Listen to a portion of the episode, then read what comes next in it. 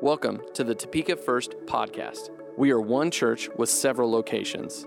Our mission is to reach our community with the message of Jesus. If you would like to give to support this podcast and the ministries of our church, please visit topekafirst.com slash giving. Enjoy the podcast. Good morning. It's great to see you guys. And like popular opinion today, you're looking good. I don't see well, but beyond, no, I'm just kidding. Great to see you. Christmas. It's an incredible time of year. I mean, clearly, there's expectations. Some of you are sitting there right now just planning how to deliver the perfect gift at the perfect time. Others of you are hopeful someone will get it right. Kids can't wait for Christmas, often. You know, they're waiting for that moment to open the gift that they've been wanting. There are times that kids are waiting for the gift that their parents have waited in line for hours for or fought for. That's all too true. Hopefully, not in this room. Um, you know, there's some pretty cool stuff, right? Every year, there's kind of these, you know, these amazing new gifts. This year, not to disappoint anyone, there's some amazing stuff out there. And I'm going to share it with you just in case you're looking for that perfect gift for this Christmas. Oh, first off, there's Artie 3000. Artie is an incredible piece. I mean, this is, should be, yeah, there we go. There's Artie.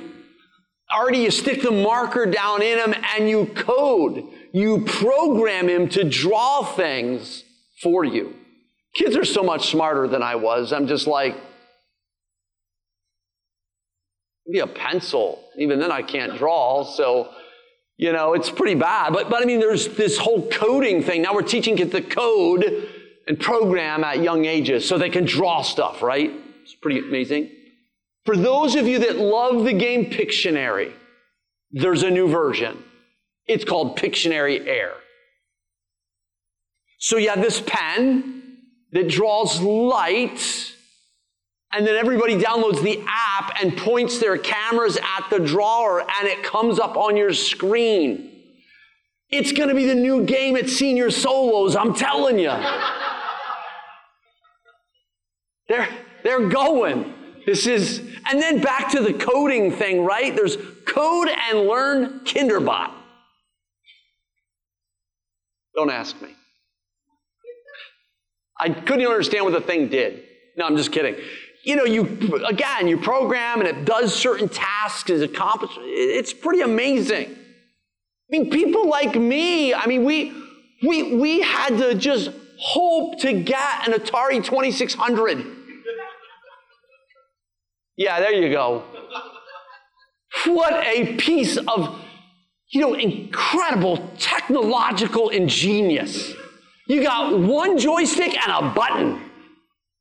That's still the speed at which I can play video games. And there's, yeah, I've proven my prowess at Minecraft. I'm able to fish. Okay. Pulling in the salmon. It's amazing.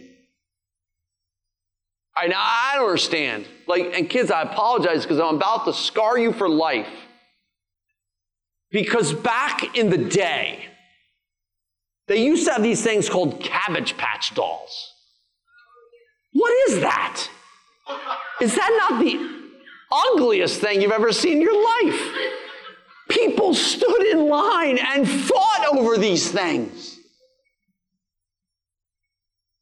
You look back now and you're going,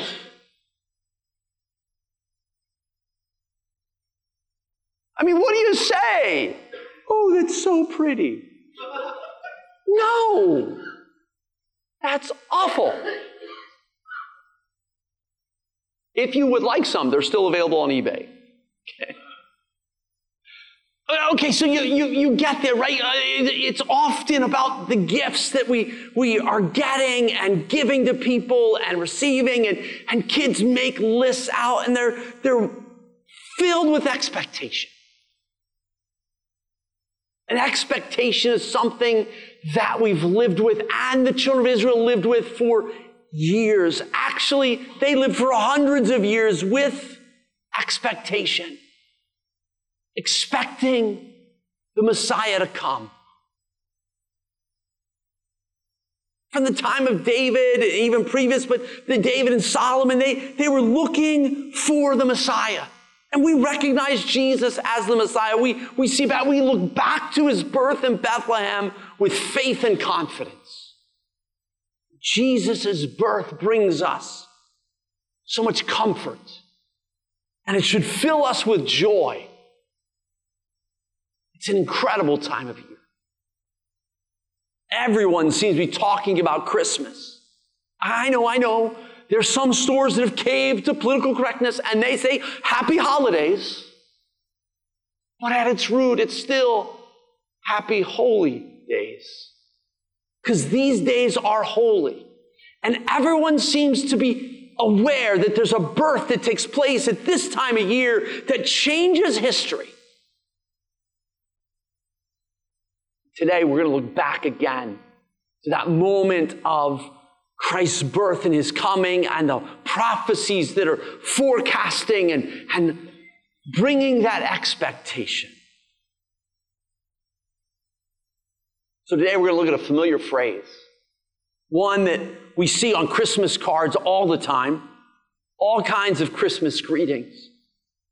Oh, there's part of it that we won't recognize because they leave this part out. The first part of the verse, they kind of just, it just doesn't go well on a greeting card. But the end part, it's amazing. Isaiah 7 14 says, All right then, this doesn't go well on a greeting card. All right then, the Lord Himself will give you the sign. Look, the virgin will conceive a child, she will give birth to a son, and will call him Emmanuel, which means God is with You see those words? We know what they mean. We know and we recognize they're speaking about Jesus coming to earth. And, he, and he, as he walked this earth for 33 years, he was Emmanuel, God with us. Now, after the resurrection, he is still Emmanuel, God with us. But the main thing we're going to look at today is not the Emmanuel, God with us part we're going to look at the virgin will conceive a child. Because there's a miracle there. There's a miracle of Christmas. There's a miracle of the virgin birth. And the initial fulfillment of that, that verse would come just a few years after it was communicated by Isaiah to a king, King Ahaz. But the ultimate fulfillment would be about, about 100, 730 years later.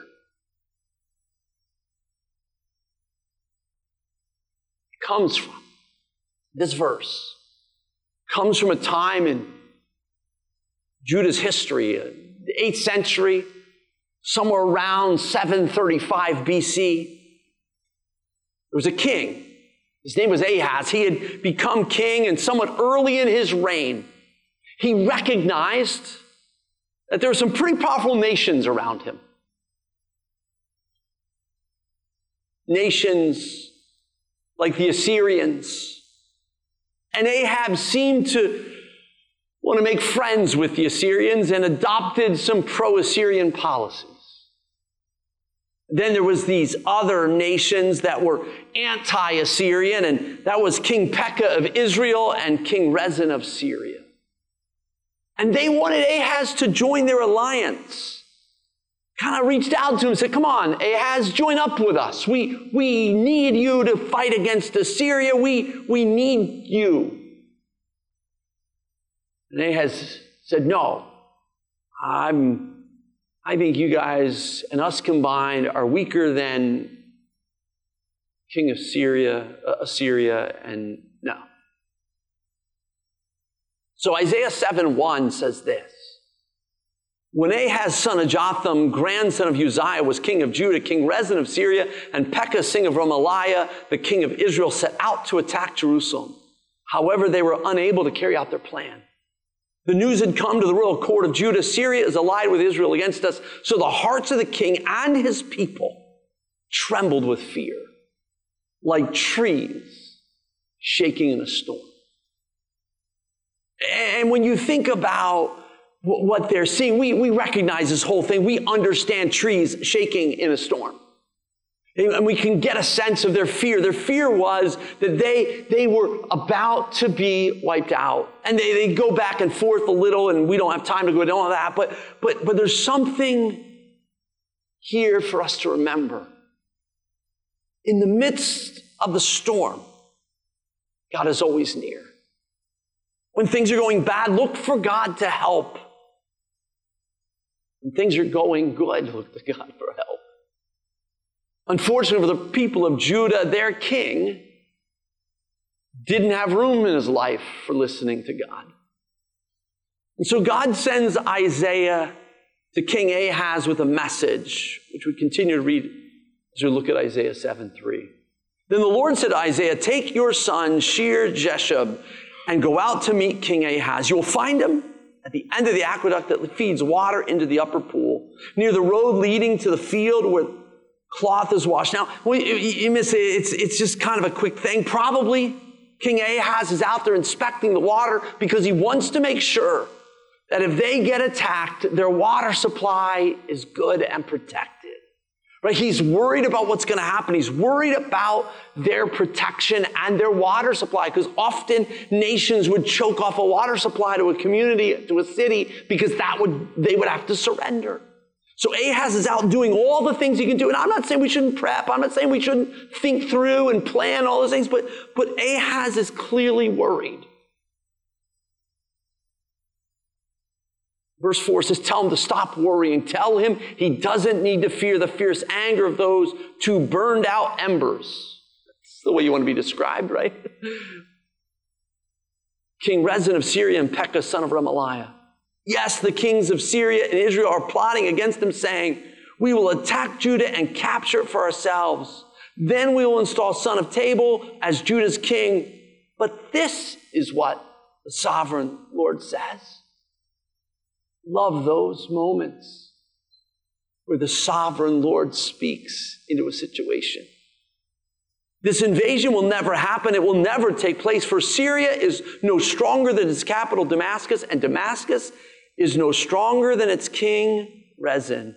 As for Israel, within 65 years, it will be completely, it will be crushed and completely destroyed. Israel is no stronger than its capital, Samaria, and Samaria is no stronger than its king, Pekah, son of Remaliah. Unless your faith is firm, I cannot make you stand firm. It's a great statement.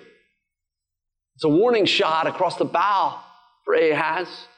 If you don't have faith, and if your faith isn't firm, I can't make you stand. Interesting. But God is trying to tell Ahaz, you have nothing to fear. Kings of Israel and Syria are nothing. They're weak compared to the power of God. They're no match for God. This is the beginning of an opportunity for Ahaz to put his trust in God. You have to understand, Ahaz Ahaz followed a line of four pretty good kings, known as good kings. Ahaz, not so good. And even in God's mercy and His grace, He still is inviting Ahaz, He's still reaching out to him. So we continue to read in, t- in verse 10. Later, the Lord sent this message to King Ahaz Ask the Lord your God for a sign of confirmation, Ahaz. Make it as difficult as you want, as high as heaven, or as deep as the place of the dead. Look, Ahaz isn't even following God. And God's reaching out to him and say, Ahaz, I know you're scared. I know you don't really follow me, but, but ask for a sign. I'll do it. And make it as hard as you want to make it. Make it as difficult as you can comprehend. Now, I don't know about you, but if God gave me a blank check, I could come up with some stuff. Right? Could you? I mean, think about it. He basically says to Ahaz, I can do this. I will do this.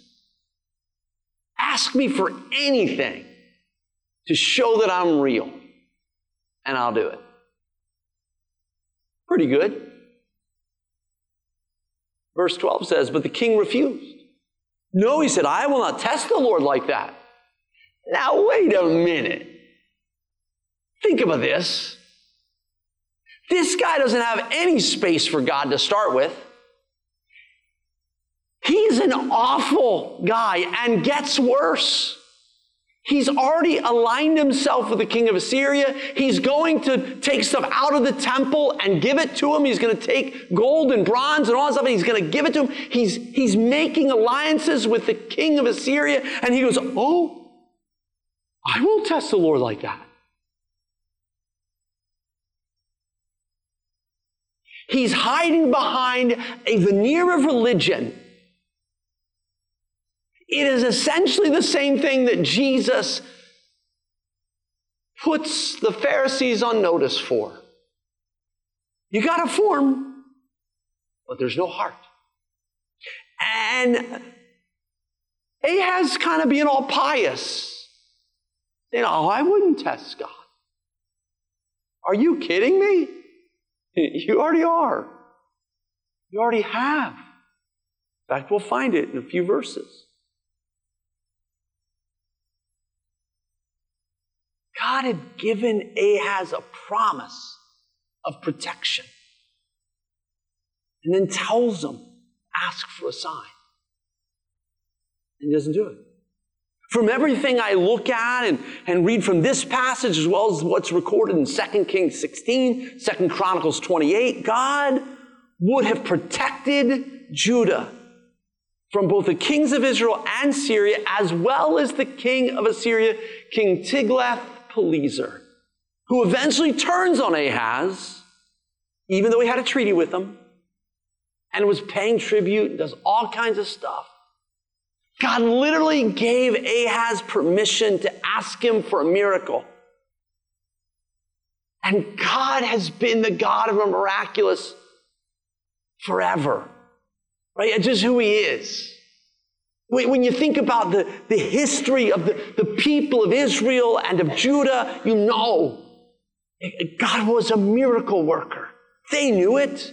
I mean, you don't have to go far to read in their history and understand the Red Sea, the manna in the desert, the water from a rock. We could go on. The story of Israel and Judah is seen through many miracles. And God was saying, Ask me, Ahaz. I'll give it to you. So here is the prophecy that Isaiah gave to Ahaz as a result of his unwillingness to trust God. Ahaz had more faith in his diplomacy and in the power of another king than he did in God. Verse 13 says, Then Isaiah said, Listen well, you royal family of David. Isn't it enough to exhaust human patience? Must you exhaust the patience of my God as well? All right then, the Lord Himself will give you the sign. Look, the virgin will conceive a child. She will give birth to a son and will call him Emmanuel, which means God with us. By the time this child is old enough to choose what is right and wrong, what is reject what is wrong, he will be eating yogurt and honey. For before the child is that old, the lands of the two kings you fear so much will be deserted. Wow. Ahaz is so afraid. And it's within a couple years.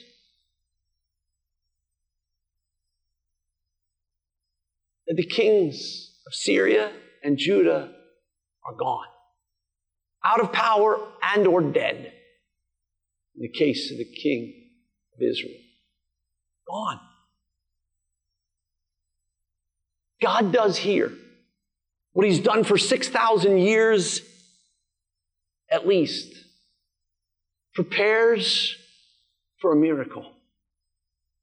There, there, was a fulfillment that took place just a few years later when Tiglath-Pileser wipes out the king of Israel and the king of Syria. And a few years after that, he took Judah captive as well. There was a child that was born to a virgin. It appears to be, some believe it would have been Isaiah's second wife, who at the time of Isaiah 7 wasn't his wife. And before the child reached the age of 12, everything that was prophesied right here had come about. But the ultimate fulfillment, just like often took place with the Old Testament prophets, there was often this current context prophetic fulfillment and a long term prophecy fulfillment. We know the fulfillment of that ultimately. Matthew chapter 1, verse 22. All this occurred to fulfill the Lord's message through his prophet. Look, these are the words that Matthew records of Joseph's dream. Joseph's dream was when the angel appears to him and tells him, Look, Joseph, it is completely okay to take Mary as your wife. Nothing crazy took place here. It's just the Holy Spirit has made her pregnant. Right? Like it happened before. How many of us would be like, oh, yeah, okay. Joseph had to be the most amazing man of all time. Because he's like, he has a dream, confident that it's the angel of the Lord speaking to him. And his response is, okay. He didn't have long to debate. He didn't have long to figure this out. He literally immediately responds in obedience and does what the angel of the Lord says to him. Amazing.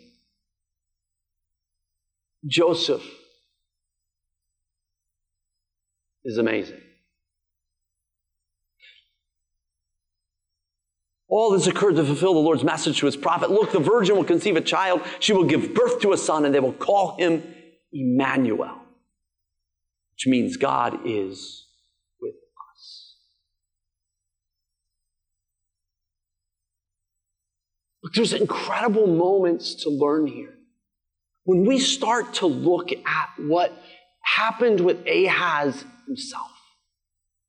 Look, we know Ahaz somewhere along the journey. We don't know where it was because he came from, again, relatively good family, good king. But he goes off the rails somewhere. I mean, Ahaz made some really, really bad decisions. He gets so bad that he offers one of his own sons as a sacrifice to a pagan god. Okay, Ahaz is really, really, really bad. And yet, God in his grace and his mercy, reaches out to him and says, Ahaz, here's a chance. Here's an opportunity for you to put your trust in me. Here's an opportunity for you to trust me with your life. Will you do it?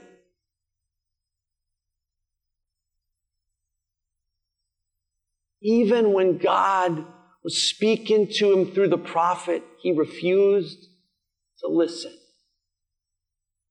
So the concern for all of us should be where are the places in our lives that we're not listening to the voice of God? Where are we choosing to do things our own way because we can't see how God and His way will work out? Are we willing to trust God at His word? Are we willing to trust Him when, when, when He says something to us that, or His word speaks to us and, and we're like, oh man, I don't know that. That doesn't seem like that's going to work. What are the things we're allowing to creep in, keep us from trusting God? Look, I know we can look at Ahaz and sort of make fun of him because he seems to trust other gods and isn't willing to trust God at his word.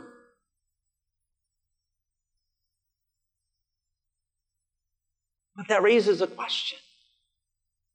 What are we putting our trust in?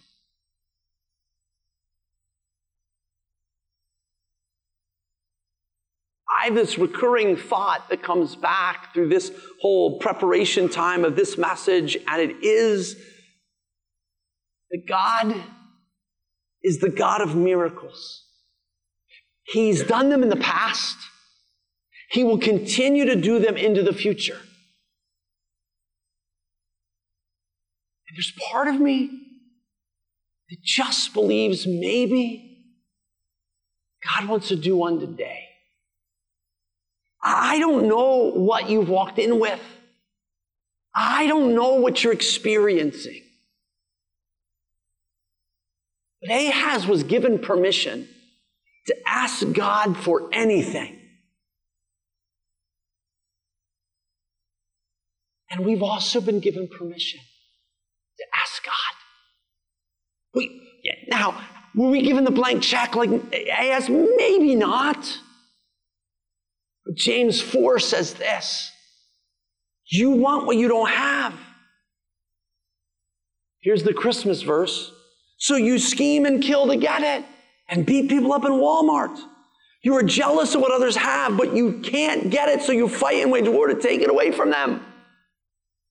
You don't have what you want because you don't ask God for it. Heard you, Dylan. You don't have what you want because you don't ask God for it. God is the God of miracles. He does this incredible miracle at Christmas that we kind of gloss over. We put it on a, a, greeting card. The virgin shall conceive a child, and you will call him Jesus, and you will call him Emmanuel because he's God with He's still God with us. He's still the God of miracles. It's funny. We believe it when we sing it. God is a God of miracles. We sing that here.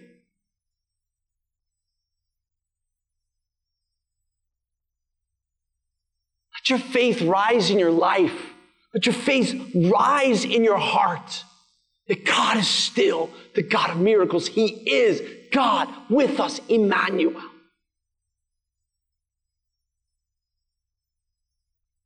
I know. We excuse it off. We were like, you know, I mean, I'm not that important. I'm not all that. Why do we celebrate Christmas?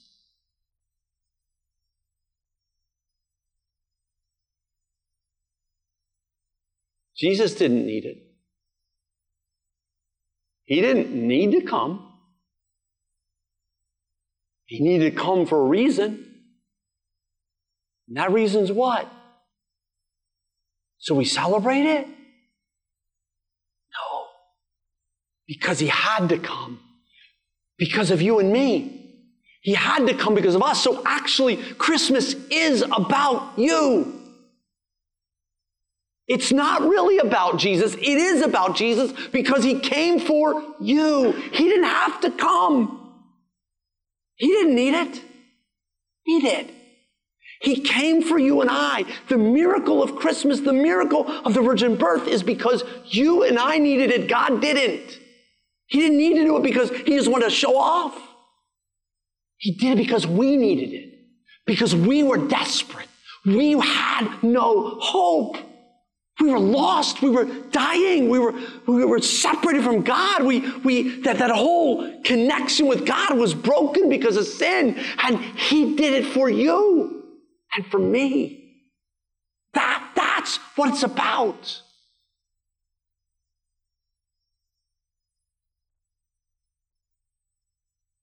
Are you trusting in your diplomacy?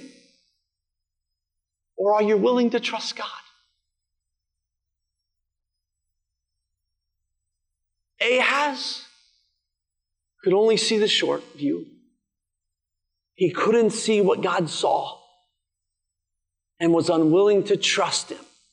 So he made treaties and tried to do things his own way.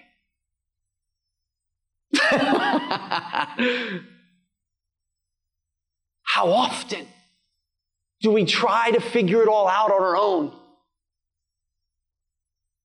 How often should we just say, Lord, you are the God of miracles, and we're asking for one today. Not because we need it to help our faith, but to confirm our faith. Like it's not because we're going to suddenly become followers of Jesus. Look, remember, the people in Jesus' day when he did miracles didn't respond in faith. In fact, they kept asking, the people that believed did, but the people didn't, didn't. They, they kept, give me another sign. He's like, I give you no more sign. No signs. Except the resurrection.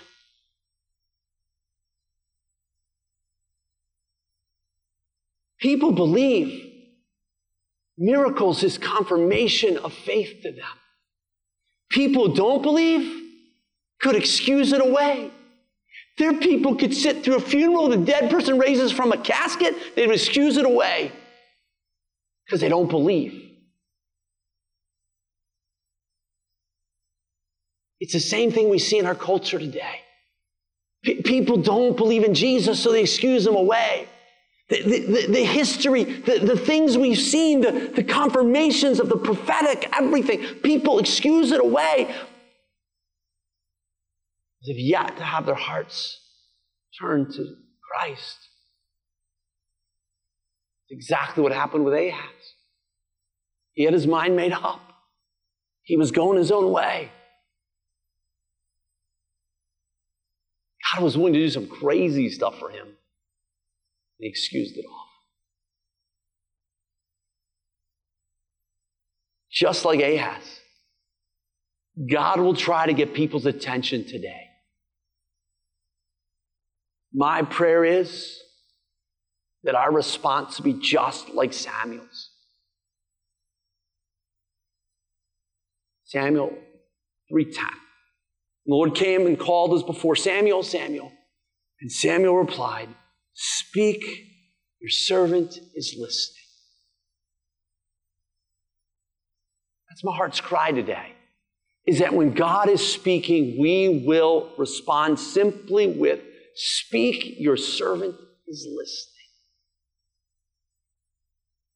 One of the things that's so cool about Christmas is the amount of planning that goes into the gatherings and decorating for church and at home and there's planning and there's preparation, and Jesus' birth was planned from the beginning of time, and probably before that.